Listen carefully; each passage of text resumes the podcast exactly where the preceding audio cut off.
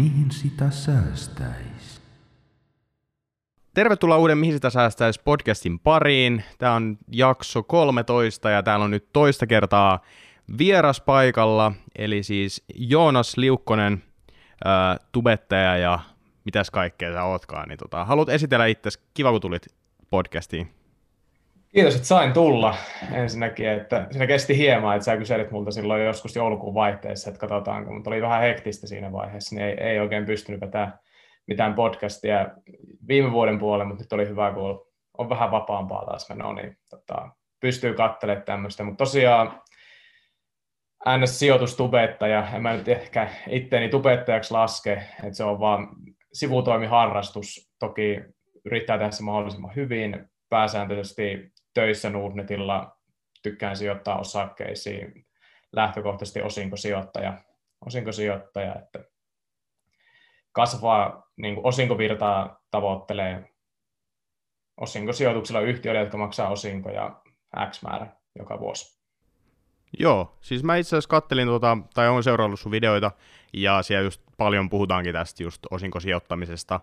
Ja tota, no vähän kattelin noit sun YouTube, tai YouTuben noit tota, tilausmääriä ja muita tässä, että siellä jos ei ole ihmiset käynyt kurkkaamassa, niin Joonaksella on siis kanava, jolla on noin tuhatkahdeksansataa tilaajaa, ja siellä on nyt neljäkymmentä videoa julkaistu, onko se tänä vuonna, tai siis viime vuonna, eikö sä aloittanut alkuvuodesta? Joo, viime niin, vuonna et... joskus tammi-helmikuun vaihteessa aloin tekemään silloin, kun käytännössä korona tuli, ja mä kirjoittelin opinnäytetyötä kouluun ja tota, siinä oli vähän luppa-aikaa niin sanotusti, niin aloin tekemään videoita ja alkuun tein huomattavasti aktiivisemmin, mutta sitten kun hyppäsi takaisin työelämään, niin alkoi realiteet vähän puskea päälle, että työ kuormittaa jonkun verran ja se vapaa-aika oli kiva käytännössä käyttää sitten puolison ja kavereiden kanssa eikä pelkästään istu kamera edes. Niin sitten videoiden tekeminen vähän jäi taka-alalle, mutta nyt taas aktivoituu, aktivoituu tässä. Joo, siis mä just mietin vähän tota, että kun mä kans kattelin, että sulla oli just alkuvuodesta tullut paljon enemmän videoita ja tälleen, mutta sit sä oot tosiaan Nordnetille nyt mennyt töihin. Haluatko vähän avata, että miten toi on tapahtunut ja tota, just, että on, millainen sun koulutustausta on ja miten sä oot tommoseen ylipäätään päässyt? Joo, tota, mä olin käytössä, mä valmistuin tuossa kesällä, viime vuoden kesällä, tai mikä onkaan kevättä, tradenomiksi Jyväskylän ammattikorkeakoulusta. Ja sen jälkeen työskentelin muutaman kuukauden tuossa Keski-Suomen Lähi-Tapiolalla, myin vakuutuksia. Sitten, no Nordnetilta aukesi paikka, aukesi paikka, mä hain sitä. En itse saanut just sitä paikkaa, mitä hain, mutta sitten käytännössä ne ehdotti, että lähtisinkö mä osa-aikaisena tekemään niille hommia, mutta periaatteessa mä oon tehnyt ihan täyspäiväistä päivää Nordnetilla syyskuusta lähtien. Käytännössä ihan täyspäiväisesti töissä Nordnetin asiakaspalvelussa autetaan ihmisiä kaikkeen sijoittamiseen, säästämiseen liittyvissä kysymyksissä. Okei. Okay. Joo, niin mä mietinkin, että et millaisia hommia siellä, mutta joo, asiakaspalveluhommissa.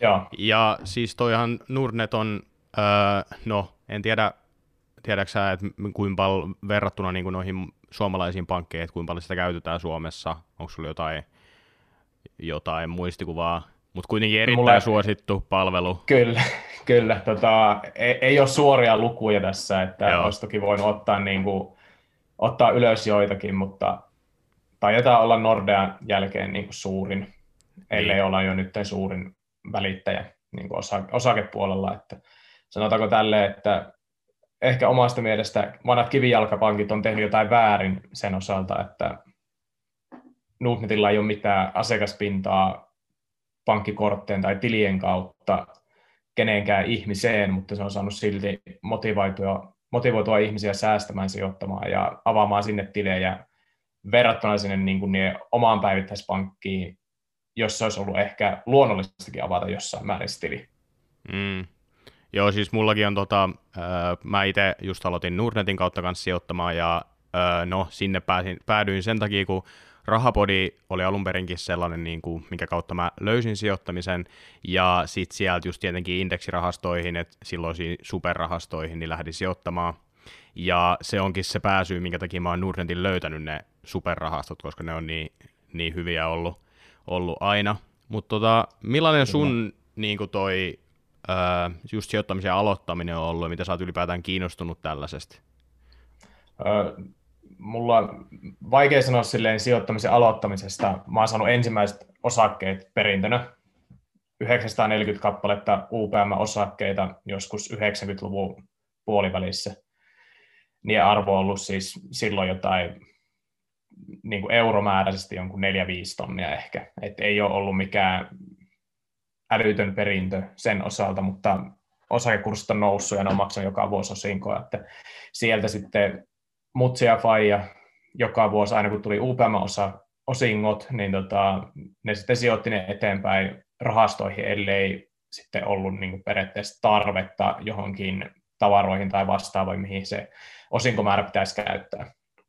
Et niin kuin sitä kautta, mutta aktiivisesti mä monesti sanoin, että mä oikeasti aloin sijoittamaan vasta joskus kaksituhattaseitsemäntoista vuoden aikoihin. Et silloin mä jostain syystä eksyin johonkin, tota, johonkin blogiin, olisikohan ollut joku Osinkokuninkaan blogi tai joku vastaava, ja rupesin lueskelemaan niitä ja olin silleen, että ei hitto, että oma aina tiennyt, että sijoittaminen on järkevää, ja olen huomannut se omassa niin kuin arvoisuustililläkin, että okei, okay, tämä homma nousee, ja jos ei nouse, niin täällä tulee kuitenkin osinkoja, joilla pystyy elättämään itseensä jonkun määrin, niin innostuin sitten sitä kautta sijoittamisesta enemmän, ja sitten aloin aktiivisesti niin sanotusti sijoittamaan.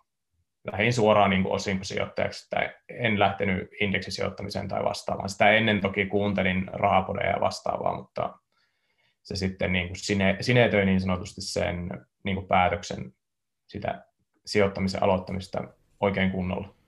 Joo, joo. Niin, että sulla on ollut tuommoinen kuitenkin, että perheeltä on tullut, tullut niin kuin, ö, opetusta siihen, että on niin kuin oppinut sijoittamaan jo ihan pienestä pitäen, tai että se on ollut ainakin niin kuin jonkunnäköinen osa sitä rahapuhetta kotona, että kun on ollut Kyllä, se sijoitus. Koska itsellä just, että ei meillä ole ikinä puhuttu kotona ollenkaan mistään sijoittamisesta, että nykyäänkin mä oon meidän perheessä se, joka siitä jaksaa jauhaa ja sit huomaa, että siellä välillä vähän pyöritellään silmiä, että taas kun Lari puhuu tästä näin, mutta tota, mut, mut se on, se on sitten kun siihen uppoutuu, niin ymmärtää, että kuin siistiä se on ja sillä, että, että nyt on niinku vaikea just miettiä vähän niinku muita asioita, kun on kiinnostunut, kiinnostunut niin syvästi näistä asioista. Kyllä.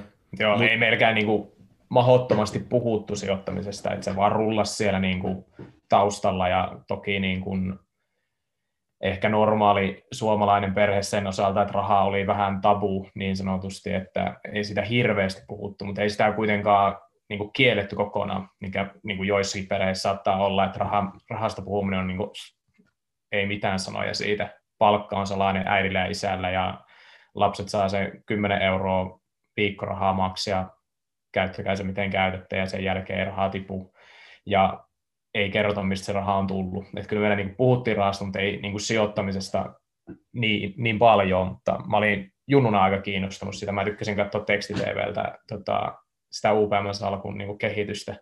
Et se oli mun mielestä siistiä tsekkailla sitä ja noin poispäin, mutta sitten se jossain vaiheessa siinä kahdeksantoista ikävuoden kohdalla, niin se, se jäi. Mutta sitten meikä mutsilta tuli semmoinen, että jos menet jossain vaiheessa myymään nuo U P M-osakkeet ja rahastot, mitä sulla on haukut, hankittu, niin hän, niin kuin, hän heittää sut niin kuin ladon taakse ja antaa selkäsauna, että tota, et tuu tekemään sitä. Et, niin kuin, sille, silleen tuli sieltä, että tämä on oikeasti järkevää, et tuhlaa näitä rahoja, et lähde viikoksi Ibizalle ryyppäämään frendeen kanssa. Jos lähdet viikoksi Ibizalle ryyppäämään frendeen kanssa, niin hankit siihen itse fyrkat.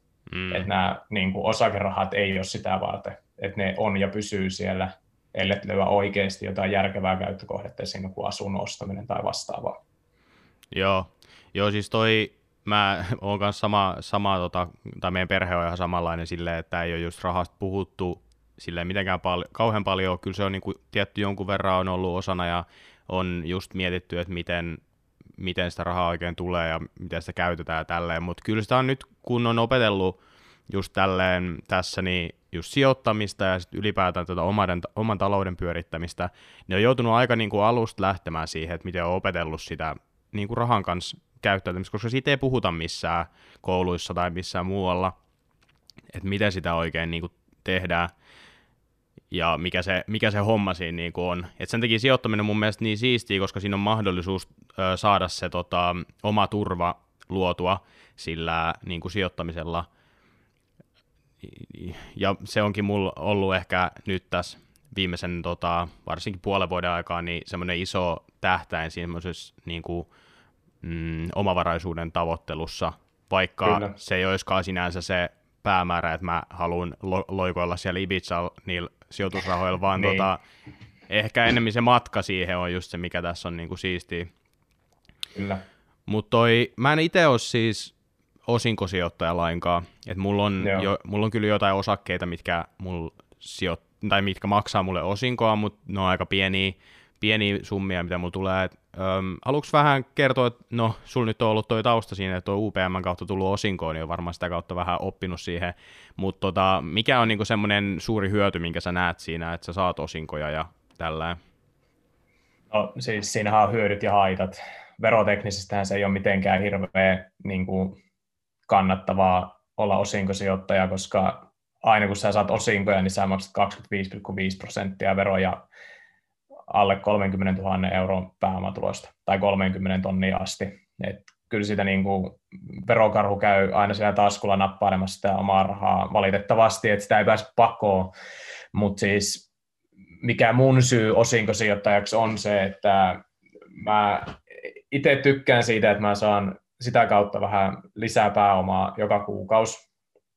Ja sen kautta, jos mulle tulisi oikeasti joku niin sanottu fakkitilanne, että alkaisi loppumaan rahat ja vastaavat, jos mä saan vaikka sata euroa kuukaudessa osinkoja, niin mä saan sata euroa lisää käyttörahaa. Mä pystyn ostamaan sillä kolmen viikon safkat helposti.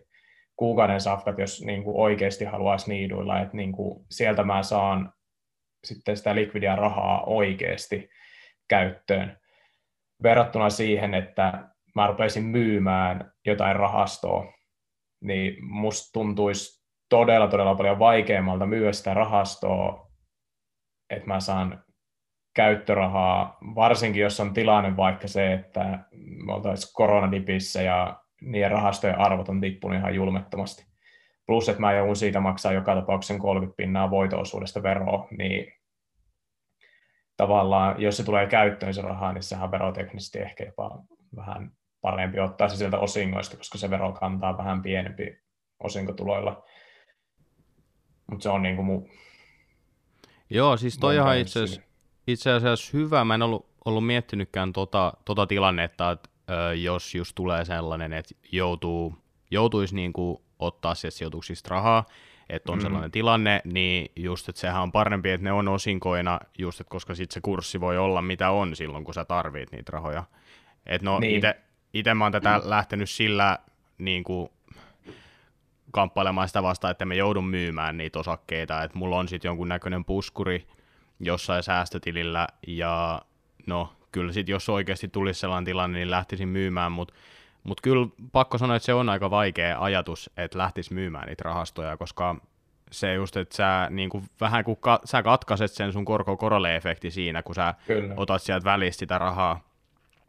Et sitä on multakin monet kysynyt, että kun vuodessa pystyy sen tonnin verran ää, niin kuin myydä verottomasti, kyllä. niin tota, just multa on monesti kysytty, että kannattaisiko esimerkiksi myydä niitä rahastoja sit vuodessa just sen verran. Ja silleen, että mä niin kuin, sinänsä näen siinä sen puolen, että minkä, halu, minkä takia haluaa tehdä, niin, mutta sitten taas kun itse on niin sellainen, että mä sijoitan pitkällä tähtäimellä ja just odotan, että se kasvaa ja kasvaa ja kasvaa, niin sitten on vaikea niin kuin suositella sellaista kenellekään. Niin, on, on, olisi se niin kuin, ja siis jotenkin mä en itteni näe yhtään sellaisena treida, treidaajana niin kuin nopean kaupankäynnin kaverina tai edes vähän hitaamman kaupankäynnin kaverina, että sitten jos mä ostan jotain, niin mä lähtö, lähtökohtaisesti pidän sen siellä salkussa. Niin olisi jotenkin tosi vaikea. Muutenkin siis se, että se jotenkin takaraivossa on semmoinen ajatus, että mitä jos sen arvo nousee hirveän paljon sen jälkeen, kun mä oon myynyt, niin se on niin kuin se, minkä takia musta tuntuu tosi vaikeaa lähteä realisoimaan niitä osakkeita. Ellei olisi sitten semmoinen tilanne, että se yhtiö, jota mä oon ostanut, niin on ihan surkea, että mä haluan siitä oikeasti vaan eroa. Niin se olisi niin kuin mulla se, että minkä takia mä lähtisin myymään, ellei nyt olisi semmoinen pakkotilanne, että saisi töistä potkut ja olisi vaikka asuntolaina ja viisi muksoa ja kaikki pitäisi elättää ja tota, siinä vaiheessa niin kuin olisi pakko saada rahaa jostain, niin toki siinä vaiheessa ainut vaihtoehto olisi myydä se koko salkku pois, mutta ihan sama millä kurssilla, mutta siis se, että lähtökohtaisesti itsellä on se, että kun mä ostan jotain, niin se pysyy siellä salkussa. Sitä ei ehkä lisäillä, mutta se pysyy siellä. Joo. Joo, toi on kyllä ihan sama, sama itsellä, että tota, nyt kun on enemmän ollut kotoa, kun mä oon nyt tämän tammikuun nyt ollut täysin tehnyt tätä sisältöä ja en ole ollut missään muussa töissä, niin nyt on ruvennut sit, no varsinkin ton, kun mä oon tota Bitcoinia nyt tässä seuraillut, niin sitä kautta sit ruvennut miettimään tollaista äh, just lyhyempää jotain treidaamista ja tällaista, mutta sitten mä näen siinä kuitenkin ne suuret haitat siinä, että koska se on, on vaikeeta, ja sitten siinä voi just todella helposti hävitä. Ja sitten toinen asia, mikä mua tuolla siis niin kuin vähän ärsyttää, semmoinen, miksi mä en ehkä lähde siihen, niin on se, on se miten verottaja iskee siihen väliin siinä kohtaa, kun sä Kyllä. teet tuommoista. Koska si- se on ihan hirveät säätämistä, sit sä joudut niin kuin miettimään sitä. Ja sitten kun tuommoista treidaamistakin, jos lähtisi tekemään, niin öö, enpä tiedä, millä palveluista lähtisi tekemään. Se voisi olla, että se olisi joku ulkomainen palvelu, minkä kautta joutuisi hoitaa sen verotuksen itse, ja sitten se on just niin. aika paljon vaikeampaa.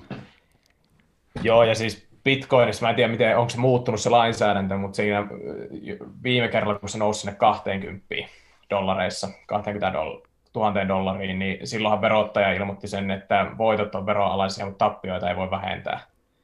Mä en tiedä, onko se muuttunut Joo. nyt niin kuin vuosien aikana. Mä en ole hirveästi seurannut Bitcoinia, koska mä en itse halua sijoittaa siihen, mutta tota, se, että Juu. se on aika, aika iso riski sitten, että sä aina maksat voitoista verot, mutta sitten jos sä otat turpaan siinä kunnolla, niin sä et saa, niin kuin, jos sulla on fyysistä Bitcoinia, niin sä et saa vähentää niitä mitenkään tappioina Joo. verotuksessa. Nyt se on, niin... se on onneksi siis ne nyt, oliko se kaksituhattayhdeksäntoista, niin muutti tätä.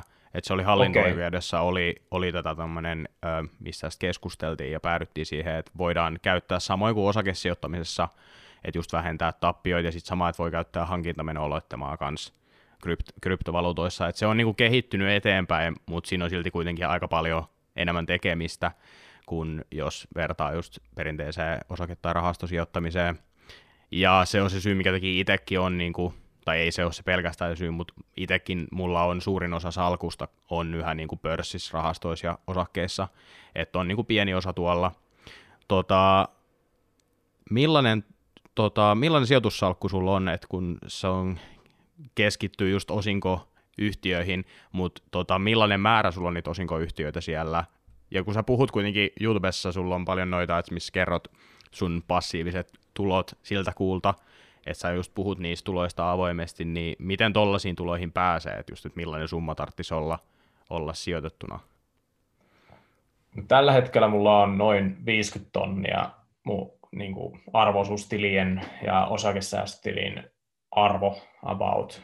Et siellä on, mä nyt en tarkkaan muista sitä niin kuin määrää, kuinka monta osaketta mulla on, mutta siis liikutaan jossain kolmenkymmenen luokassa ja no U P M-kurssi, en nyt ole vähän aikaan tsekannut sitä, en, en jaksa niin paljon, tulee töissä niin paljon seurattua markkinaa, mutta siis se, että omaa salkkua ei tule niin paljon seurattua, koska ne osakkeet on siellä ja pysyy, ellei nyt tapaa jotain radikaalia, mutta jos U P M on jonkun kaksikymmentäviisi se kiloa on suurin piirtein. Kol- kolmekymmentäyksi euroa per osake U P M. Joo, no se, se tekee suurin piirtein kuin kaksikymmentäseitsemän kaksikymmentäkahdeksan tonnia mun salkusta, että siellä on sitten reilu parikymmentä tonnia kaikkea muuta.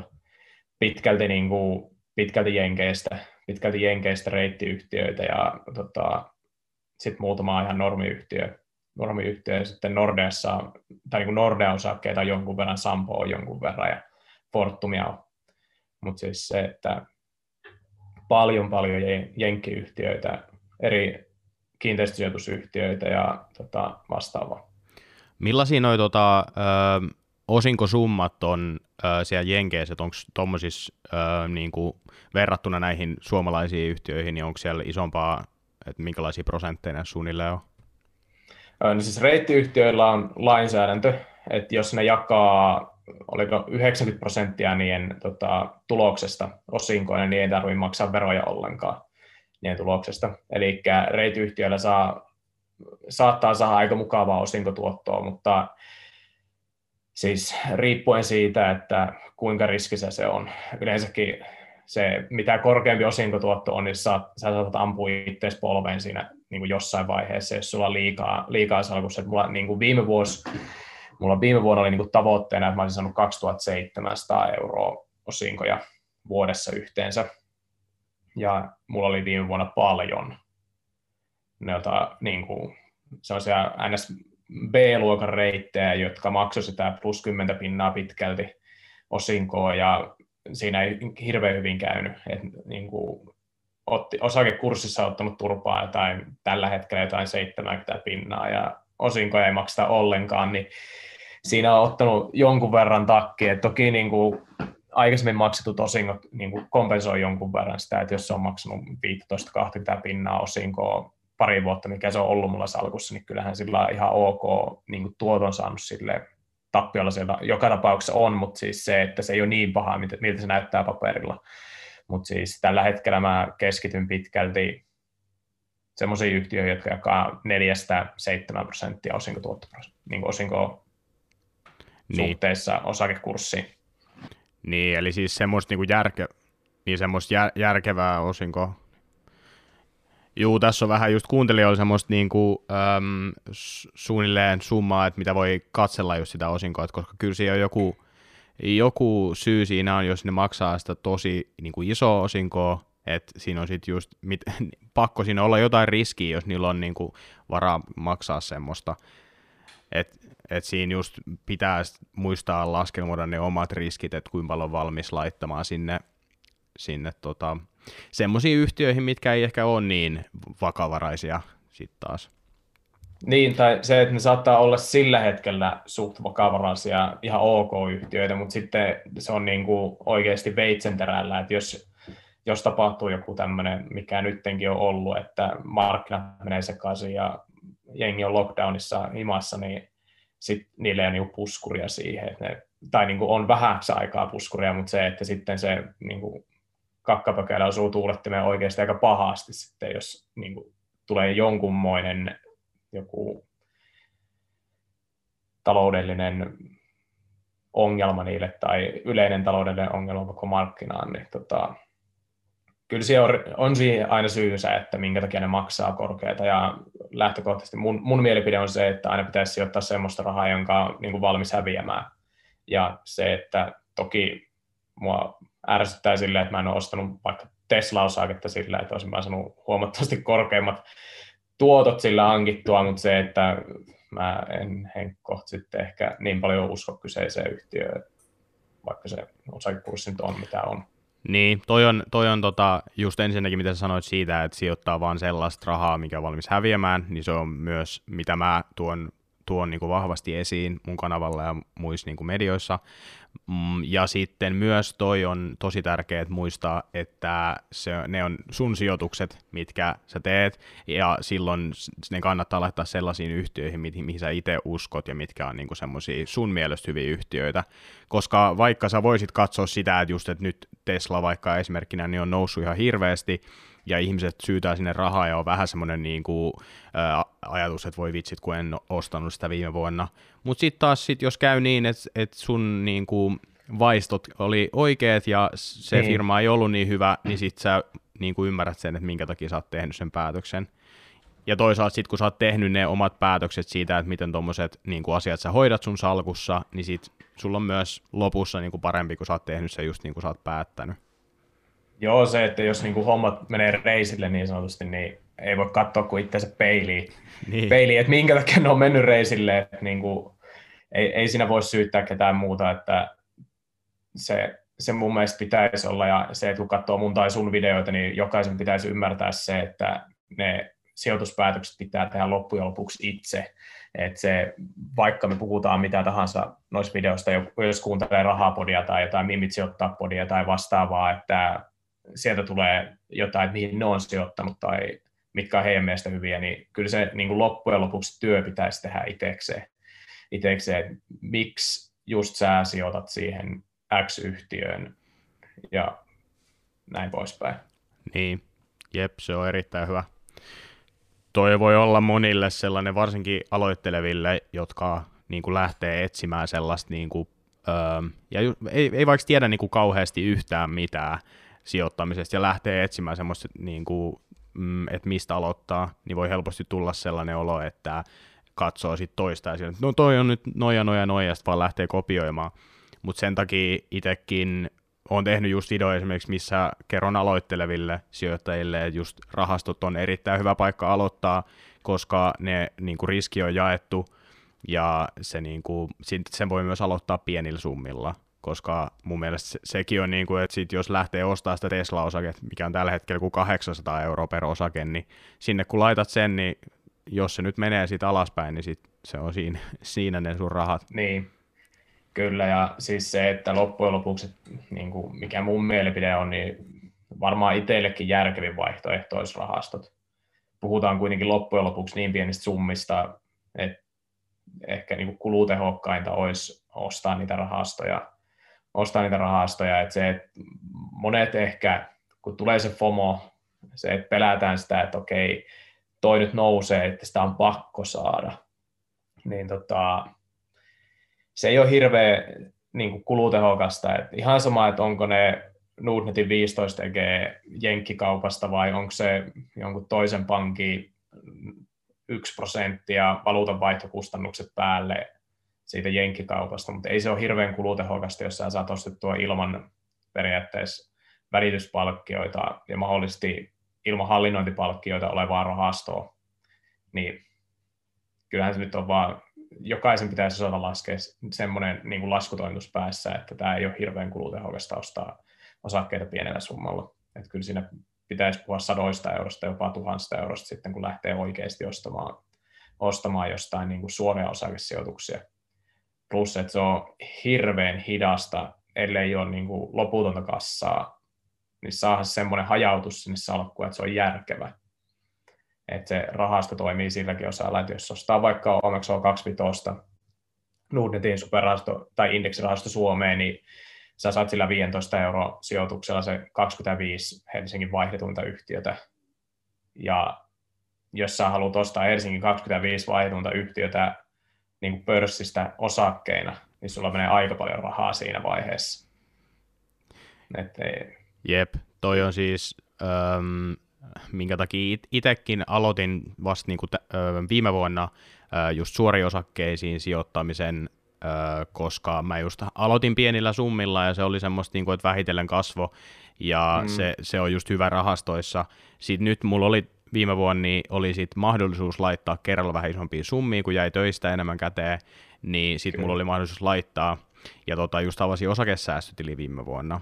Mistä tuli tota nyt mieleen, että kun sulla on niitä osinkoyhtiöitä ja sä sanoit, että sulla on osakesäästötili ja arvo-osuustili, niin miten sä oot, tota, mä keskustelin mun kanavalla siis tästä aiheesta, miten noi, vähän niin kuin just noista eroista ja sitten miten esimerkiksi just osinkojen kanssa niissä on verotuksellisia eroja noissa tileissä, niin ootko sä miettinyt näitä asioita noissa sun sijoituksissa vai onko vaan niin kuin, no... No, on. Jos, jos lainsäädännöllisesti olisi niin kuin sallittua siirtää osakkeita arvo-osuustililtä osakesäästötilille, niin mä laittaisin kaikki mun suomalaiset osakkeet suoraan osakesäästötilille. Että oishan se, niin kuin, koska mulla ei ole kuitenkaan loppujen lopuksi mulla ei ole tarkoituksena käyttää niitä osinkoja, niin minkä takia mä maksaisin sitä verot, koska mä saan osakesäästötilille saisi sitten ne verottomana. Että sen osalta, niin kuin, jos olisi mahdollisuus, niin saman tien siirtäisin kaikki suomalaiset laput arvo-osuustililtä osakesäästötilille. Jenkkejä mä en tulisi ostamaan sinne, koska sinne tulee se lähdeverohävikki, anyway, jos joutuu nostamaan rahaa. Et siinä, siinä mä en näe niinku mitään järkeä periaatteessa, että Suomen verottajalle joutuu maksamaan vaan sen kymmenen pilkku viisi prosenttia veroja jenkkiyhtiöiden osa osingoista. Niin mun mielestä se on ihan fine, fine sen kanssa, ja joka vuosi tulee joka tapauksessa jotain vähennyksiä, mitä saa laitettua niinku sijoitustoimintaan. Niin se kymmenen pinnaa, ei se ole mitään jostain muuta parin tonnin osingoista, niin se on kaksisataa euroa, mitkä joutuu maksaa Suomen verottajalle siinä, siinä tapauksessa. Niin se on mun mielestä ihan niin kuin käypä hinta siihen, ja jos sinne saa sitten noita vähennyksiä iskettyä, niin se voi olla, että ne tuleekin palautuksena takaisin. Mutta ehdottomasti kyllä mä niin kuin tällä hetkellä, jos ostan jotain suomilappuja, niin saman tien osakesäästötili. Ei, en edes mieti sitä, että ostaisi ne arvoisuustilille. Joo, joo, mulla on ihan sama. Öö, kyllä kaikki osakkeet mä oon siis ostanut osakesäästötilille, myös ne jenkkilaput, mutta se nyt paljolti myös johtuu siitä, että mulla ei ole osinko-osakkeita, mm. että mulla on siellä, no isoin omistus on Applessa, joka on niinku kasvuosake, vaikka se maksaa sitten taas pientä osinkoa, no, se, on, se on tosi se pieni. nolla pilkku viisi Joo, se, se on tos, niin. tosi pieni, niin sillä ei ole niinku sinänsä mitään väliä. Mutta siis mä, mä just keskustelin tosiaan tästä öö, ja tutkiskelin noita eroja, niin Nordnetillähän oli hyvä blogipostaus siis tosta, ja se oli niinku... Sinänsä mä mietin tota sun, sun tilannetta, kun sä sanot, että sulla on niinku... sä ostat kuitenkin pitääksesi ne yhtiöt. Niin. Ja siellä sitten taas just puhuttiin siitä, että sit kun ne osakkeet on ollut omistuksessa kymmenen viisitoista vuotta ja just niitä osinkoja maksetaan, niin siinä kohtaa se rupeaa hämärtymään se, että kumpi on niinku parempi, mm. onko se niinku O S T vai A O T, koska sä kuitenkin saat hyödynnettyä sen ö, siellä osakesäästötilillä niin sen ö, vero, vero-osan siitä, vaikka siitä lähteekin se lähdevero, mitä sä et saa takaisin. Niin, no joo. Mutta joo. Se on myös päätös, mitä jokainen tekee, tekee itse, niin kyllä. Tiedä, mitä on. Kyllä, joo. Lähinnä, lähinnä se niin kuin itsellä on siinä, että jos tulisi sellainen tilanne, että on pakko realisoida, niin tuntuisi aika absurdilta maksaa eka viisitoista pinnaa lähdeveroja jenkkeihin ja sen jälkeen kolmekymmentä pinnaa niin kuin ennakkomidätystä osinkotuloista, jotka nostaa osakesäästötililtä, niin Ei, ei sillä, että kuitenkin haluaa varautua jonkun verran siihen tulevaan, ja jos nyt tulee joku semmoinen tilanne, että olisi pakko, pakko nostaa osinkoja pois sieltä, niin se tuntuisi aika, aika hullulta maksaa niin isoa määrää veroja siitä tota, niin, osingosta, minkä vaan nostaa sieltä pois. Tota, mutta niin ehdottomasti Suomi-osakkeiden niin osakesäästötili on ihan no-braineri. Et siis sehän on ihan älyttömän hyvä tietyllä tietyltä osilta, mutta tietyllä, tietyltä tavalla taas sitten ei ole ehkä niin hyvä. Et siinä on paljon hyviä puolia ja paljon huonoja puolia. Mä oon miettinyt, että mä tekisin sitä uuden videon, että mä tein silloin, kun osakesäästötili tuli, niin tein sitä videon justi, että osinko tulee verottomasti ja vastaavaa, mutta nyt kun on töissä, töissä osakevälittäjällä, niin huomaa myöskin niin kuin päivittäistyössä ne niin kuin osakesäästötili huonot puolet, huonot puolet sitten, että siellä on paljon hyvää, mutta jotain huonoa myöskin.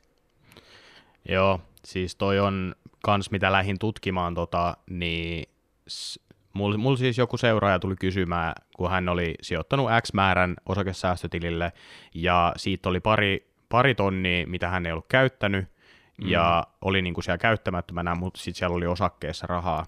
Niin verottajahan laskee siinä kohtaa, kun sä nostat sieltä ne rahat, mitkä on niinku siellä vaan niinku rahana, millä ei ole ostettu ikinä mitään osakkeita, niin se laskee Kyllä. siitä jo niinku osan veroihin. Niin si- siinä kohtaa just, että kun lähtee sijoittamaan ö, osakesäästötilille, niin kannattaa myös laittaa sinne vaan sellaista rahaa, minkä oikeasti aikoo käyttää osakkeisiin edes jossain kohtaa. Kyllä. Se niinku, tai sitten sä maksat sitä ennakkoveroa siinä kohtaa, kun sä otat sen sieltä pois niistä niin. osakkeista, mitä sä et ole edes myynyt vielä.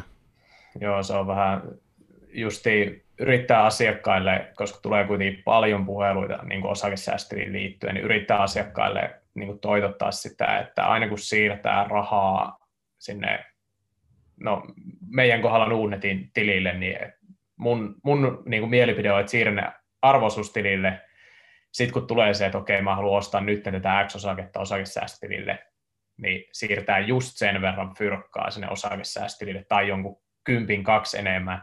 Semmoista, että silleen, että sinne jää maksimissaan sen verran rahaa, että sillä ei ole periaatteessa mitään merkitystä.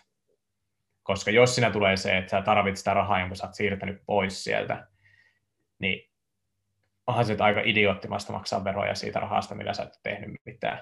Mun mielestä niin osakesäästötilin, osakesäästötilin sisällä pitäisi olla talletustili, jonne voi tallettaa rahaa, ja se voi myöskin nostaa pois, jos sitä ei ole käytetty mihinkään. Ja se olisi täysin verotonta. Mutta saman tien, jos sitä käyttää johonkin, niin se menisi niin kuin osakesäästötiliin jonnekin omalle periaatteessa käyttötilille tai joku vastaava.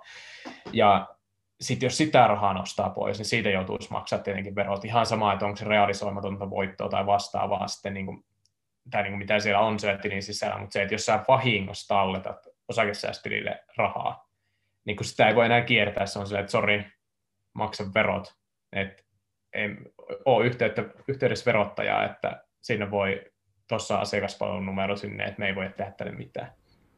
Niin on, on se, aika, se on aika surkea niin kuin siltä osin se tili käytännössä.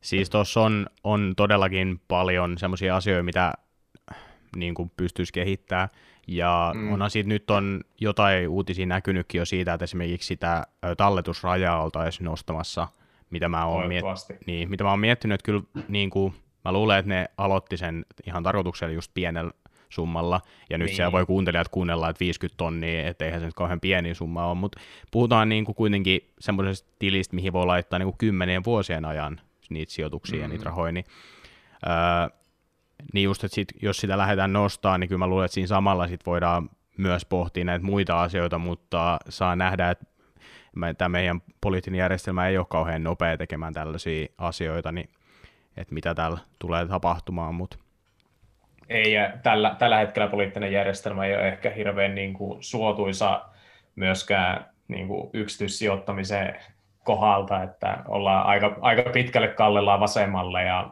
mä en hirveästi laittaisi veikkauksia sen sisään, että niin kuin nykyinen tota, niin, poliittinen ryhmittymä, joka johtaa maata, niin tulisi tekemään mitään hirveästi ainakaan sijoittajia niin kuin, tai sijoittajille positiivisia päätöksiä mm. loppujen lopuksi. Tai tämä on mun näkemys, mutta joo, Joo mutta kuitenkin, tiedä. Että siis siinä on hyvät ja huonot puolensa, että kannattaa tosiaan tutkia oh. sitä osakesäästötiliä, jos osakkeet on ostamassa, että ehdottomasti siinä on hyviä puolia tosi paljon. On, ja siis yksi, joka sinne pitäisi saada, että sinne voisi ostaa rahastoja ja E T F-rahastoja, että se on sama kuin Ruotsissa esimerkiksi, että niillä on vastaavanlainen himmeli, jossa, jonne saa ostettua niin kuin ihan mitä tahansa. Oh jaa. Niin se, se olisi oikeasti ihan sikaa hyvä uudistus, että sinne saisi ostettua rahastoja ja E T F-rahastoja ja vastaavaa. Toki Suomessa on niin kuin vakuutuskuoret, jotka toimii sitten niin kuin periaatteessa rahastoja ja E T F, tai no, rahastojen kohdalla, mutta siis se, että vakuutuskuoret maksaa niin julmettomasti. Mm. Että se niin kulut on jotain puolitoista pinnaa vuodessa, niin se on kaikki tuotosta pois suoraan, niin se olisi ihan huikea, jos sinne osakesäästötilille saisi ostettua rahastoja tai edes E T F-rahastoja, koska niillä käydään kauppaa samalla lailla kuin pörssiosakkeilla kuitenkin. Mm. Jep, kyllä siinä olisi, niin kuin, äh, vaikka tämä onkin nyt just silleen, että on, tai kiva valittaa siitä, kun me just saatiin vuosi sitten tällainen uusi, uusi hieno veroetu meidän piensijoittajilla, ja sitten ollaan silleen, että no, voisi olla paljon parempikin, mutta toisaalta, että minkä takia sitten kun se tehdään, niin miksei sitä sitten tehdä kunnolla silleen, että koska kyllä siinä ei. Olisi niin kuin, mitä mä keskustelin tästä itse asiassa jossain Facebook-ryhmässä, siellä, siellä joku kyseli siitä, että kun osakesäästötilin sisällähän, niin Kela laskee sinne tulevat osingot sun tuloiksi, ja mm. se vaikuttaa esimerkiksi asumistukeen, osakesäästötilin sisälle tulevat osingot, mikä on mun mielestä tosi typerää, että koska, sitä, niin kuin, koska se ei kuitenkaan, niin kuin verottaja ei laske sitä sun tuloksi, kun vasta siinä kohtaa, kun saatat sen sieltä pois, mutta sitten taas Kela mm. laskee sen sun tuloksi, vaikka sä et realisoi sitä sieltä sun tilille, ja siitä just keskustelin siitä, että, että kun tässä oli kuitenkin tarkoituksena tehdä niin kuin piensijoittajille etu, niin kuin, koska tämmöinen samanlainen niin kuin, on ollut mahdollista sitten taas siellä niin kuin, niillä, kenellä on vähän isommat salkut, mutta tota, just siinä, että sitten tuommoisilla asioilla, esimerkiksi just sillä, että niin kuin, lasketaan osingot tuloiksi, sitten jos on jonkun asumistuen kohdalla, niin viedään vähän niin kuin niiltä just aloittelevilta osakesijoittajilta sit sitä niin kuin etua siitä pois ja sitä, että et minkä takia haluaisi ostaa osinko, osinkofirmoja sinne siitä, jos se osinko mm. niin kuin lasketaan tämmöisissä tuloissa. Kyllä. Ja on, se, on, se, on se vähän hullunkurista, ja siis mä nyt, mä nyt en osaa varmaan, että ei ole millään tavalla vero, vero niin kuin, jotain neuvo tai vastaava, mutta mun ymmärryksen mukaan sitten taas myyntivoittoja ei lasketa tuloiksi. Joo, ei lasketa. Se on pelkästään et siis ne on ihan, et miksi, niin kuin, mikä tämä idea on, että sä voit niin kuin treidata siellä sisällä ja tehdä vaikka muuttaa sen tonnin salkun miljoonan salkuksi, ja sä et se ei niin kuin haittaa periaatteessa, jos sä oot työtä, niin se ei haittaa, ja opiskelen, mm. se ei haittaa sun tuloihin ollenkaan, että sä saat tuet ihan normaalisti. Mutta sitten jos sä perhana menet saamaan jotain osinkoja sieltä, Jep. niin siinä vaiheessa on se, että ei, jäbä, mm. nyt on tehty väärin tai mimmi, kuka ikinä niin. kattookaan tämä, mutta siis se, että silloin ollaan tehty jotain väärin, niin onhan se vähän hullunkurista, että Jep. sä voit periaatteessa myyä just ennen osingon irtoamista voitolla se osakkeen, ostaa sen kaksi päivää jälkeenpäin takaisin, et saa mm. niitä osinkoja. Oot tehnyt sen samaan fyrkan käytännössä siinä vaiheessa, koska se osakkeen hinta lähtökohtaisesti tippuu kuitenkin se osingon verran. Niin. Ja tota, siihen ei sanota mitään, mutta siihen, että jos sinne sitten tulee se, ne pienet osingot, mitä ikinä kukaan saakin, niin se onkin sitten hirveän paha juttu niin kuin tukien kannalta. Mm. Joo, tässä on vähän, vähän tulee semmoinen olo, kun lukee noita... Tota... Niin kuin just eri virastojen tapoja, niin on vähän semmoinen, että niin kuin keskusteleeko ne keskenään näistä asioista, mm. että ne vaan niin kuin tekee näitä päätöksiä jossain niin kuin miettii, että tämä vaikuttaa tähän. Mutta joo, se on, se on semmoista, näiden kanssa täytyy elää, mutta se on hyvä tietää siinä kohtaa, kun sijoittaa, että esimerkiksi just asumistukeen tuommoiset vaikuttaa. Kyllä. Ja, öö, niin kuin just, että koska mä uskon, että monilla niin kuin pieni koska on paljon sellaisia pienituloisia, ketkä haluaa tehdä sitä sijoittamista ja just niin kuin rakentaa itselleen sitä turvaa sitä tulevaisuutta varten, mutta ketkä sitten taas saa esimerkiksi asumistukea, koska sitä voi saada myös ihan pieniäkin summia ja se voi olla tosi iso apu. Kyllä. Niin. niin. Mutta Toi... toki sitten rahastot on toinen vaihtoehto siinä vaiheessa ja siitä päästään takaisin siihen niin kuin periaatteessa niihin niin kuin ostokuluihin ja myyntikuluihin, että se rahasto saattaa olla oikeasti se järkevin vaihtoehto, että sä saat sillä viisitoista eurolla sitä rahastoa kuluttomasti. Ja siinä ei välttämättä ole mitään hallinnointipalkkioita ja rahasto saa kuitenkin sitten ne osingot verottomana, että sä saat sen täysin saman hyödyn sen rahaston sisällä kuin mitä sä saisit osakesäästötilille. Ainut mitä sä et voi vaan tehdä, niin on valikoida niitä X-osakkeita siihen, mitkä sä, mistä sä tykkäät. Niin. Jep, se on, se on kyllä aloitteleville ja mitä mä niin kuin kans tuon esiin, että mun mielestä se on vaan järkevää rakentaa se salkun pohja sellaisten just indeksirahastojen, koska indeksirahastoissa mm. on just pienet kulut paljolti, niin pienikuluisten indeksirahastojen niin tota päälle, koska ne on just tällä tavalla, niissä on paljon hyötyjä ja aika vähän semmoisia niin kuin huonoja puolia, että tuotto voi jäädä pienemmäksi ja osaltaan jääkin, niin kuin, kuin sitten taas jossain hyvissä osakkeessa, mutta sitten taas osakkeessa niin. saat sen riskin, että se voi vetää sen seitsemänkymmentä prosenttia alaspäin. Niin. niin, ja kuitenkin tieteellisen tutkimuksen mukaan niin kuin indeksirahastot voittaa pitkässä juoksussa osakepoiminnan.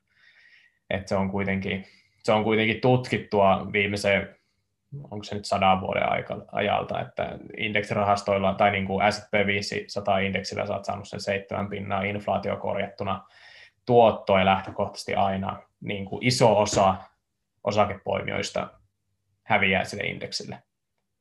Et niin kuin se, se pitäisi jokaisen ymmärtää, että se on oikeasti harva voittaa sen indeksin sillä osakepoiminnalla. Että se on useasti kuitenkin, että sitten siinä ottaa, ja se puolikin prosenttia aika paljon vaikka viidenkymmenen vuoden aikana. Kun se niin korko-korolle-efekti tulee siihen, niin se puolipinnaa vaikuttaa todella, todella paljon siihen, että Jep. kuinka paljon siinä tulee sitä fyrkkaa sitten loppujen lopuksi. Siis toi korko-korolle-efekti on kyllä niin kuin semmoinen, mikä, mikä kaikkien kannattaa käydä tutkimassa, koska... Monet just kysyy mulle ensinnäkin siitä, että kannattaako aloittaa vaikka kahdeksantoistavuotiaana sijoittaminen.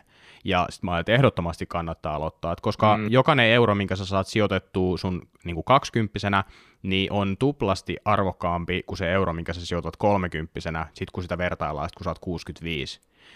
Niin jokaiset, niin kuin sä mietit, että sä saat laitettua kympin kuukaudessa kaksikymppisenä, niin se on niin kuin tuplasti arvokkaampi kuin se, minkä sä laitat kolmekymppisenä. Kyllä. Niin samalla tavalla just tämmöiset niin kuin pienet prosentuaaliset määrät niissä niin kertautuu ja kertautuu sitten siinä pitkän ajan juoksussa. Niin kannattaa oikeasti käydä la- katsomassa noita laskureita. Öö, siitä voi öö, aika innostuneena niin kuin, suunnata sitten sinne öö, sijo- sijoitussalkun luokse ja ostaa sitten vähän lisää öö, niitä sijoituksia, koska se on kyllä aika kiva katsella, että miltä se oma salkku voi näyttää vaikka parinkymmenen vuoden päästäkin jo. Kyllä, ja siis alkuunhan se tuntuu turha, turhauttavalta. Laittaa viisitoista E G kuukaudessa, ja eihän se tunnu, se on vuodessa, mitä se tekee, sata viisikymmentä. Eihän se ole niin kuin juuri ollenkaan rahaa, kenenkään ei vielä ymmärtää tätä väärin. Monelle ihmiselle se on niin kuin oikeasti kahden kuukauden ruuat, että se on paljon rahaa, mutta siis silleen, että se, niin kuin, se kasvu ei tunnu siinä, että jos se sata viisikymmentä euroa kasvaa seitsemän prosenttia vuonna yksi, niin se puhutaan niin kuin parista eurosta, muutamista euroista tuottoa, mutta sitten kun se kertaantuu vuosi vuodelta, vuosi vuodelta kertaantuu, vaikka se olisi sata euroa vuodessa, niin se on seuraavana on sata seitsemän euroa, ja sitten sitä seuraavana niin se on jo sata viisitoista euroa, ja sitten se kasvaa taas sinne sata kaksikymmentäneljä euroon, suurin piirtein kolme euroa. Et kun se vaan kertaantuu ja kertaantuu ja kertaantuu se niin korko koralle, ja sitten jos sitä jatkaa sitä säästämistä joka kuukausi, niin se loppujen lopuksi saattaa olla ihan älytön summa, mitä siellä on. Semmoinen, mitä ei osaa ikinä edes ajatella, että kuinka paljon sillä voisi tehdä fyrkkaa verrattuna yep. siihen, mitä on laittanut sinne. Niin, ja sitten sit kun semmoiset summatkin, mitä milvu just kun sä lähdet aloittaa tuollaisilla pienillä summilla, niin se on niin kuin, tarkoittaa käytännössä sitä, että ostat kuukaudessa, kulutat johonkin itseesi, niin vähän mm. vähemmän jossain, niin saat sieltä otettua sen just parikymppiä. Ja just ton takia, että koska se kertautuu ja kertautuu ja kertautuu, niin kannattaa käydä katsomassa niitä laskureita, koska se on oikeasti hulluja summia. Niitä ei oikeasti ymmärrä tässä, kun niitä pohtii. Että mm. et just, että esimerkiksi mä, mä tein tota siis TikTokkiin tällaisen videon, mikä siellä meni aika lailla viraaliksi, on parisataa tuhatta näyttökertaa, niin missä mä siis tota... kerroin, että mun sijoitussalkku oli silloin joku noin seitsemän tonnia, ja sitten mä katsoin korkoon korolle-efektin tai laskurin kautta, että jos mä annan niin nyt se nolla, en koske siihen, niin kuusikymmentäviisivuotiaana, niin se on parisadan tonnin arvoinen. Niin. Ja siinä mä en siis lisää sinne salkkuun mitään. Kyllä. Niin se on, on se ihan hullua niin kasvua. Tietysti jos sen katsoisi, että mitä on kymmenen vuotta aiemmin, niin se on aika paljon pienempi, koska se oh. kasvaa siellä lopussa. Se on puolet siitä. Niin. Se kiihtyy vaan siihen loppua kohti, sitten se, niin kuin, tai niin kuin prosentuaalinen nousu on ihan tismalleen sama, mutta se euromääräinen nousu niin kuin kiihtyy mm. sinne loppua kohti ihan älyttömästi. Et se, on, se on ihan älytön, älytön sen osalta, että sillä niin kuin, loppujen lopuksi mitä pidempään on markkinoilla, sitä enemmän sinne tekee, sillä tekee rahaa, jos niin kuin, kaikki menee niin kuin strömsössä tai niin kuin kunnolla, että se... se, se, on, siis se aika on vaan siinä niin kuin se ratkaisu.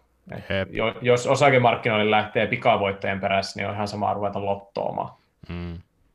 niin periaate, periaatteen tasolla. Että niin älkää kun, lototko. Niin, älkää missään nimessä lototko, tai todellakaan älkää todet, niin pelatko mitään rein perhana pelejä, että mieluummin laittakaa sinne lottoon se rahaa kuin sinne kolikkoautomaattiin, mutta siis se, että, niin kuin, se, että niin kuin, ei osakemarkkinoille kannata lähteä niin kuin pikavoittojen perässä. Yleensäkin pikavoittojen niin kuin perässä juoksemalla häviää sen rahaa. Se on ihan totta. Se on just se, että kun sä lähdet fomottamaan semmoisen mukaan, mikä on just noussut ja noussut ja noussut, ja ajattelet, niin. että nyt se jatkaa nousua, niin siinä helposti käy sit huonosti. Niin, joku Nokia kaksituhattaluvun vaihteessa. Jep. Et, et. Joo, kyseessä oli kuitenkin maailman johtava puhelinvalmistaja. Niin ja ne, jotka on lähtenyt silloin mukaan, niin ne on hävinnyt yhdeksänkymmentä prosenttia niin, tota, niin, ainakin niin, tota, tuosta sijoituksen arvosta. Niin, ja tu- tuskin tulee olemaan ikinä niin kuin samoissa hinnoissa, ellei mm. nyt jotain niin kuin, ihan uutta keksintöä tuu sieltä, mutta niin. tuskin. Vähän, vähän epäilyttävältä näyttää sen osalta, että sieltä tulisi mitään, että ei ne ole saanut siinä tässä parissakymmentä vuodessa oikein mitään aikaiseksi. Niin. Mä vähän toivoin, kun mä tein ton tota, videon, missä mä annoin mun seuraajien päättää, tai päättää osakkeen, minkä mä ostin, eli siis mä arvoin osakkeen tuosta O M X H kaksikymmentäviisi, minkä mä ostin, mm. ja sit just kyselin eri someissa sitä, että mikä mun pitäisi ostaa. Mä niin kuin oikeasti toivoin, että mä olisin saanut sieltä Nokia-osakkeen, että se mulla olisi ollut syytä ostaa sitä, koska sit mä olisin voinut lähteä tutkimaan, just, ja sit jos se olisi käynyt hyvä tuuri, niin olisi voinut, mutta toisaalta mä oon kyllä aika Ei. paljon tyytyväisempi siihen, että mä sain sieltä koneen osaketta, koska Siitä. Mitkä sulla oli siinä tota, niin kuin finaalissa, finaalissa? Se oli U P M ja Kone. Joo. No kummatkin on hyviä yhtiöitä niin. sen osalta. Että... Jos oli sinänsä, sinänsä niin kuin tein Aha. sen vähän, vähän silleen, että koska siinä oli O M X H kaksikymmentäviisi niin kuin Suomen tai Helsingin pörssin kaksikymmentäviisi vaihdetuin yhtiö, niin mm. ei se nyt silleen huonoja vaihtoehtoja oikeastaan ole. Et, tai no, niin, se voi olla. Että olisi joku ikinä tiedä tulevaa, mutta niin. se, että niin kuin tämän, tämän hetken valossa niin aika niin. stabiileja yhtiöitä joka tapauksessa. Jotkut nousee enemmän, jotkut vähemmän, mutta siis se, että ei nyt ihan... ihan surkeita yhtiöitä on. Niin. Että on niille syynsä, että niitä vaihdetaan eniten. Jep. Mites toi, äh, miltä näyttää sun YouTube-kanavan tulevaisuus? Onko kuinka paljon tarkoitus tänä vuonna tehdä videoita sinne? Onko jotain ideaa? Äh, on. Tota, mä tein vähän uuden suunnitelman nyt. Että mä tein suhtko tyhmästi viime vuonna. Että mä tiedostin sen, että mä oon aika kiireinen, tai jokainen, joka tekee päivätöitä, niin on suhteellisen kiireinen, ja se, että moni ei tajua, että kuinka monta tuntia siihen yhden videon tekemiseen saattaa mennä. Niin kuin loppujen lopuksi, että sä otat ekana mahdollisesti selvää siitä asiasta, kirjoitat jonkun kässäri auki, että mitä sä tulet sanomaan siinä, ja sit sä kuvaat sen, ja sit sä editoit sen, että niin kuin me kummatkin todennäköisesti tehdään aika lailla niin kuin persnettoa sillä, että tekee noita videoita, että se, se palkka, mitä siitä saa, niin on aika, aika säädittävä, että kukaan todennäköisesti katsojista ei, ei tekisi sillä palkalla päivätöitä. Että tota, jos mä viime vuonna tienasin kolmesataa euroa, niin olisi tota, olis voinut tehdä jotain muutakin tuottavampaa sillä ajalla, mutta siis tota, viime vuonna mä aina kuvasin samalla viikolla sen videon ja rupesin editoimaan sitä ja yritin julkaista sen. Nyt mä tein silleen, että mä tossa toissa viikolla, kun mä olin Helsingissä, niin tota, kuvasin kuusi videoa yhden päivän aikana. Sitä, että mä niin kuin edellisellä viikolla käsikirjoittelin niitä ja kuvasin kerralla niin kuin paljon matskua, että mä pystyn julkaisemaan niitä niin kuin joka viikko. Että on mulla, mulla on tavoitteena joka viikko ainakin yksi video puskee ulos, tai, väh, tai sitten niin kuin maks kaksi videoa. Että mä, sitä enempää mä en rupea tekemään, mutta siis se, että on tavoitteena päivittää sitä ja toivottavasti kasvattaa myöskin, että sieltä saisi edes niin kuin YouTube-tuloina jonkun, jonkun euro, että se olisi pelkkää affituloa, mikä sieltä Joo. tulee.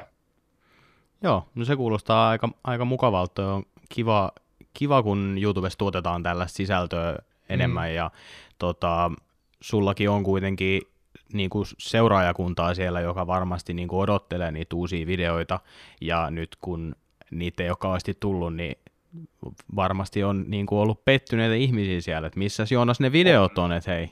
Kyllä, kyllä.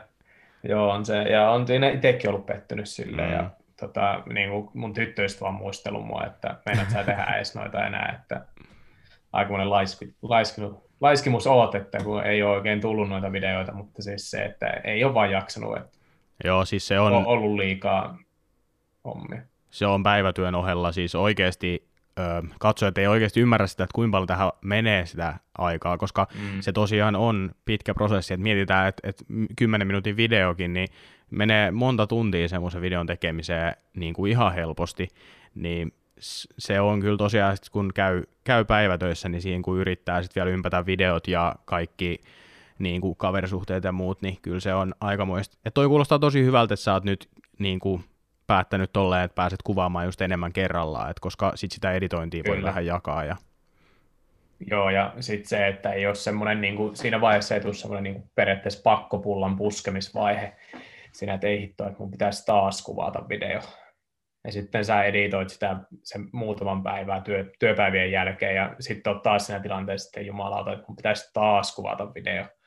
Että niin kuin on huomattavasti, nyt mä huomaan niin kuin periaatteessa videoiden osalta stressitasot on laskenut huomattavasti, ei ole semmoista, että okei, no toki niin kuin editointivaiheessa tulee se, että ei jumalauta, että mun pitäisi avata se editointisofta, mutta siis se, että tota, ei tule sitä, että olisi pakko myöskin kuvata se, että se kuvaaminen vie joka tapauksessa, että mullakin on yleensä ollut tota, niin studiovalot multa, mun friendiltä nyt, kun mä asun Helsingissä, niin lainassa. Ja sitten, että roudaat nyt tänne kämppää ja asettelet ne ja vastaavaa, niin se vie aika paljon aikaa.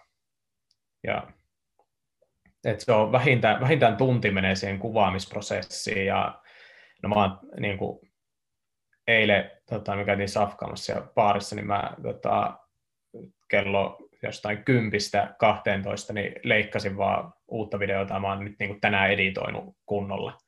Ja tänään, tänään mä oon istunut jonkun kolme, neljä tuntia niin Premiere eessä, että mä oon editoinut sitä videoa, että siihen menee aikaa aika paljon. Ja sitten kun se niin raha, jos se olisi, se olisi ihan eri asia, jos jompikumpi meistä ottaisi tässä se kymmeniä tuhansia euroja kuukaudessa tai jonkun sata tonnia, mitä niin jenkki niin finanssitubettajat ottaa, joka on ihan mind-blowing, niin tota, sen osalta sitten siinä, niin kun, jos siellä tekisi oikeasti fyrkkaa fyrkkaa, niin kuin isoja rahoja, niin kun sä saat sitä per- periaatteessa palkkaa, että sä painat se tota, editin kasaa, niin se, siinä vaiheessa on myöskin helpompi pitää sitä motivaatiota, koska tähän alkuun se saattaa olla oikeasti aika vaikeaa välillä niin kun katsoo sitä, että okei, nyt tuli tuhat katsojaa, kaksituhatta seuraajaa tai tilaajaa, mitä onkaan, ja vastaavaa, mutta sitten niin kun rahaa on pyöreän olla, niin siinä on tosi vaikea joissakin tapauksissa, varsinkin siinä vaiheessa sitten, kun sä aloitat uuden työn tai sulla on ollut tosi rankka työpäivä, että rupeat tekemään työtä pro bonona ilman mitään rahallista korvausta, koska jokainen meistä tekee kuitenkin työtä sen eteen, että saa jonkunmoisen rahallisen korvauksen siitä. Mm. Yep. Niin työpäivän jälkeen se on tosi vaikeaa ollut. Ja varsinkin siinä vaiheessa, kun mä aloitin Nordnetilla, kun kaikki asiat on uusia, vaikka tiesi jonkun verran jo niin kuin markkinasta yömässä, mutta se uuden työn aloittaminen on aina semmoinen, että okei, stressitasot nousee täältä tonne, mm-hmm. ja tota, se niin kuin henkinen kuormitus aika paljon, koska sä vaihdat ehkä semmoista työstä pois, jossa on tullut hyvä, ja menet semmoisen, jos sä oot aivan taas aloittelija, ja sä joudut koko ajan kysyä neuvoa, vaikka järjestelmätasolla, että miten mä voin tehdä tämmöisen asiakkaalle. Niin se on aika vaikeaa siinä vaiheessa. Joo, se on siis äm, tosiaan, kun sitä tuloa sieltä YouTubesta ei tule, että tosiaan affiliateista tulee jonkun verran tuloja, ää, ja uskoisin, että sullakin sitä kautta olisi mahdollisuus tulla enemmän, jos olisi just vaikka aktiivisempaa, tai just, mm. että nyt näkee, että kun tulee aktiivisemmin tänä vuonna videoita, nyt se on sanottu täällä, nyt on pakko julkaistakin. Niin tota... Äm, niin kyllä se, sit kun sitä tuloa saisi, niin se motivoisi aika paljon enemmän, että kyllä myös mikä motivoi siihen tekemiseen, niin on se, että minkä verran kommentteja tulee aiheesta, että sit kun siellä on ihmisiä, jotka kertoo, että he on vaikka aloittanut sijoittamisen tämän takia, tai on keksinyt, ymmärtänyt jotain uutta, niin onhan se ihan sairaan siistiä, mutta, mutta se, että et kun sä saat sitä rahaa, niin sulla on mahdollisuus myös kehittää sitä eteenpäin, sitä hommaa sen kautta, että just mitä itsekin sit olen just ostanut ää, esimerkiksi tämän hienon mikrofonitelineen ja niin kuin sillä niin kuin pieniä juttuja, mutta kuitenkin se kehittää sitä hommaa eteenpäin, sit kun semmoista tuloa sieltä saa. Kyllä, kyllä. Et, toki puhutaan pienistä rahoista, en mä tiedä paljon sä, mm. oot, sä oot tienannut YouTubella, mutta siis tota, puhutaan pienistä rahoista. Mutta tavallaan niin kuin, sitten siinä on se kääntöpuoli, että onhan se ihan pirun siistiä siinä vaiheessa, kun joku tulee silleen, että hei, että mä aloitin sun takia, niin kuin mä katsoin sun videoita ja mä aloitin sijoittamaan, tai sä kerroit mulle tämmöisen asian, jota mä oon miettinyt pitkään, mutta mä en ole kehannut niin kysyä sitä keneltäkään, niin kyllä siinä tulee aika voittajafiilis siinä vaiheessa. Että se on, se on niin kuin puoli palkkaa siinä, niin kuin, jos aina tulisi videoille semmoista, että hei, kiitos kun teit tämän videon, bla bla bla, että oli tosi tosi informatiivinen, mä saan tuosta paljon kiinni, ja noi oli niin kuin hyviä pointteja, niin kyllä se niin kuin tommoset kommentit myöskin sitten niin kuin motivoi tekemään lisää, että sä koet oikeasti, että sä autat jotain ihmistä sille, vaikka sä et saa sitä rahaa. Jep. Joo, ja sit just siis, äh, no ite on saanut mm, jonkun verran tulee viestejä sit äh, Facebookissa ja Instagramissa niin kuin just yksityisviestejä, missä kysellään jotain, niin kuin just, että esimerkiksi mitä osakesäästötilin verottamiseen liittyvää. Silleen, mikä on niin kuin, toisaalta voi olla, että joskus esimerkiksi mä googlaan sen asian ja sitten vastaan sieltä, mitä mä löydän Googlesta sille ihmiselle, mutta ei kaikki osaa tehdä sellaistakaan, niin kuin etsiä semmoisia oikeita asioita, sit kun niistä asioista ei tiedä. Niin tommosia on just ki- niin kuin tosi kiva olla just hyödyksi myös, sit kun kysellään, että nyt kun mullakin esimerkiksi on vielä mahdollisuus tehdä sitä, mä tiedän sit, jos ja kun kanava tulevaisuudessa kasvaa, niin sitten jos niitä viestejä ja kommentteja tulee yhä enemmän ja enemmän, niin ei niihin ole sitten enää niin mahdollisuutta vastata niin paljon. Mutta tota, niin. mut hei, jokainen siellä nyt tota, käy tilaamassa Joonaksen kanavan ja sitten pistää sinne kommentti seuraava video, että mihin sitä säästäisi, lähetti sut tänne ja sit kommentoitte jotain oikein mukavaa sinne silleen, että Joonaksella on kiva lukea niitä kommentteja siellä. Koska sulla tulee uusi video? No mä oon nyt editoinut sitä, että jos tätä podcastia ei olisi ollut, niin mä olisin painanut render-nappulan tuossa paljon kelloa. Tunti sitten olisin painanut, että eh- ehkä sitten mä oon niin kuin periaatteessa maanantaina, monessa päivä tänään on. Tänään on kahdeskymmenesneljäs päivä tammikuuta, niin todennäköisesti sitten kahdeskymmenesviides päivä mä laitan sen, että muuten menee, muuten menee liian myöhä, myöhäiseksi sitten tuo julkaiseminen, että joo. Kyllä se loppupeleissä on järkevä julkaista siinä aamupäivällä viimeistään puolen päivän aikoin se video. Joo. Mut joko tänä iltana kahdeskymmenesneljäs tammikuuta tai sitten kahdeskymmenesviides päivä tammikuuta maanantaina. Että kyllä niitä, kyllä mä yritän joka, joka viikko vähintään sen yhden laittaa jossain puolesvälis viikkoa tai sitten ihan viikonloppuna. Selvä. Mä pistän tuota kaikki äh, linkit, linkit tuonne kanavalleen, tuonne descriptionin puolelle, niin käykää, käykää tilaamassa kanava, niin saataisiin Joonaksen kanava yli kahdentuhannen tilaa, ja se voisi olla... Kyllä mä uskon, että täällä mun kanavalla on sellaisia ihmisiä, jotka ei ole sua tilannut, niin varmasti saataisiin sinne joitain ihmisiä. Kyllä mä luulen kanssa, että... Mä luulen Mut, kanssa, että... Mutta mä luulen, että tota, siinä oli aika kattavasti, ollaan keskusteltu kaiken näköisestä. Öö, ihan mahtavaa, että tulit keskustelemaan. Tämä on ollut tosi kivaa keskustella näistä Kyllä. asioista. Ehdottomasti. Tota, mm, varma pitemmittä puheitta, niin sen viikkoinen Mihin sitä säästäisi podcast-jakso oli siinä. Käykää tilamassa ja katsomassa tosiaan Joonaks, Joonaksen kanavaa. YouTube-descriptionista löytyy linkki sinne. Pistäkää kommenttia uusimpaan videoon, ja tota, kuullaan taas ensi viikolla, tyypit. Yes, moro.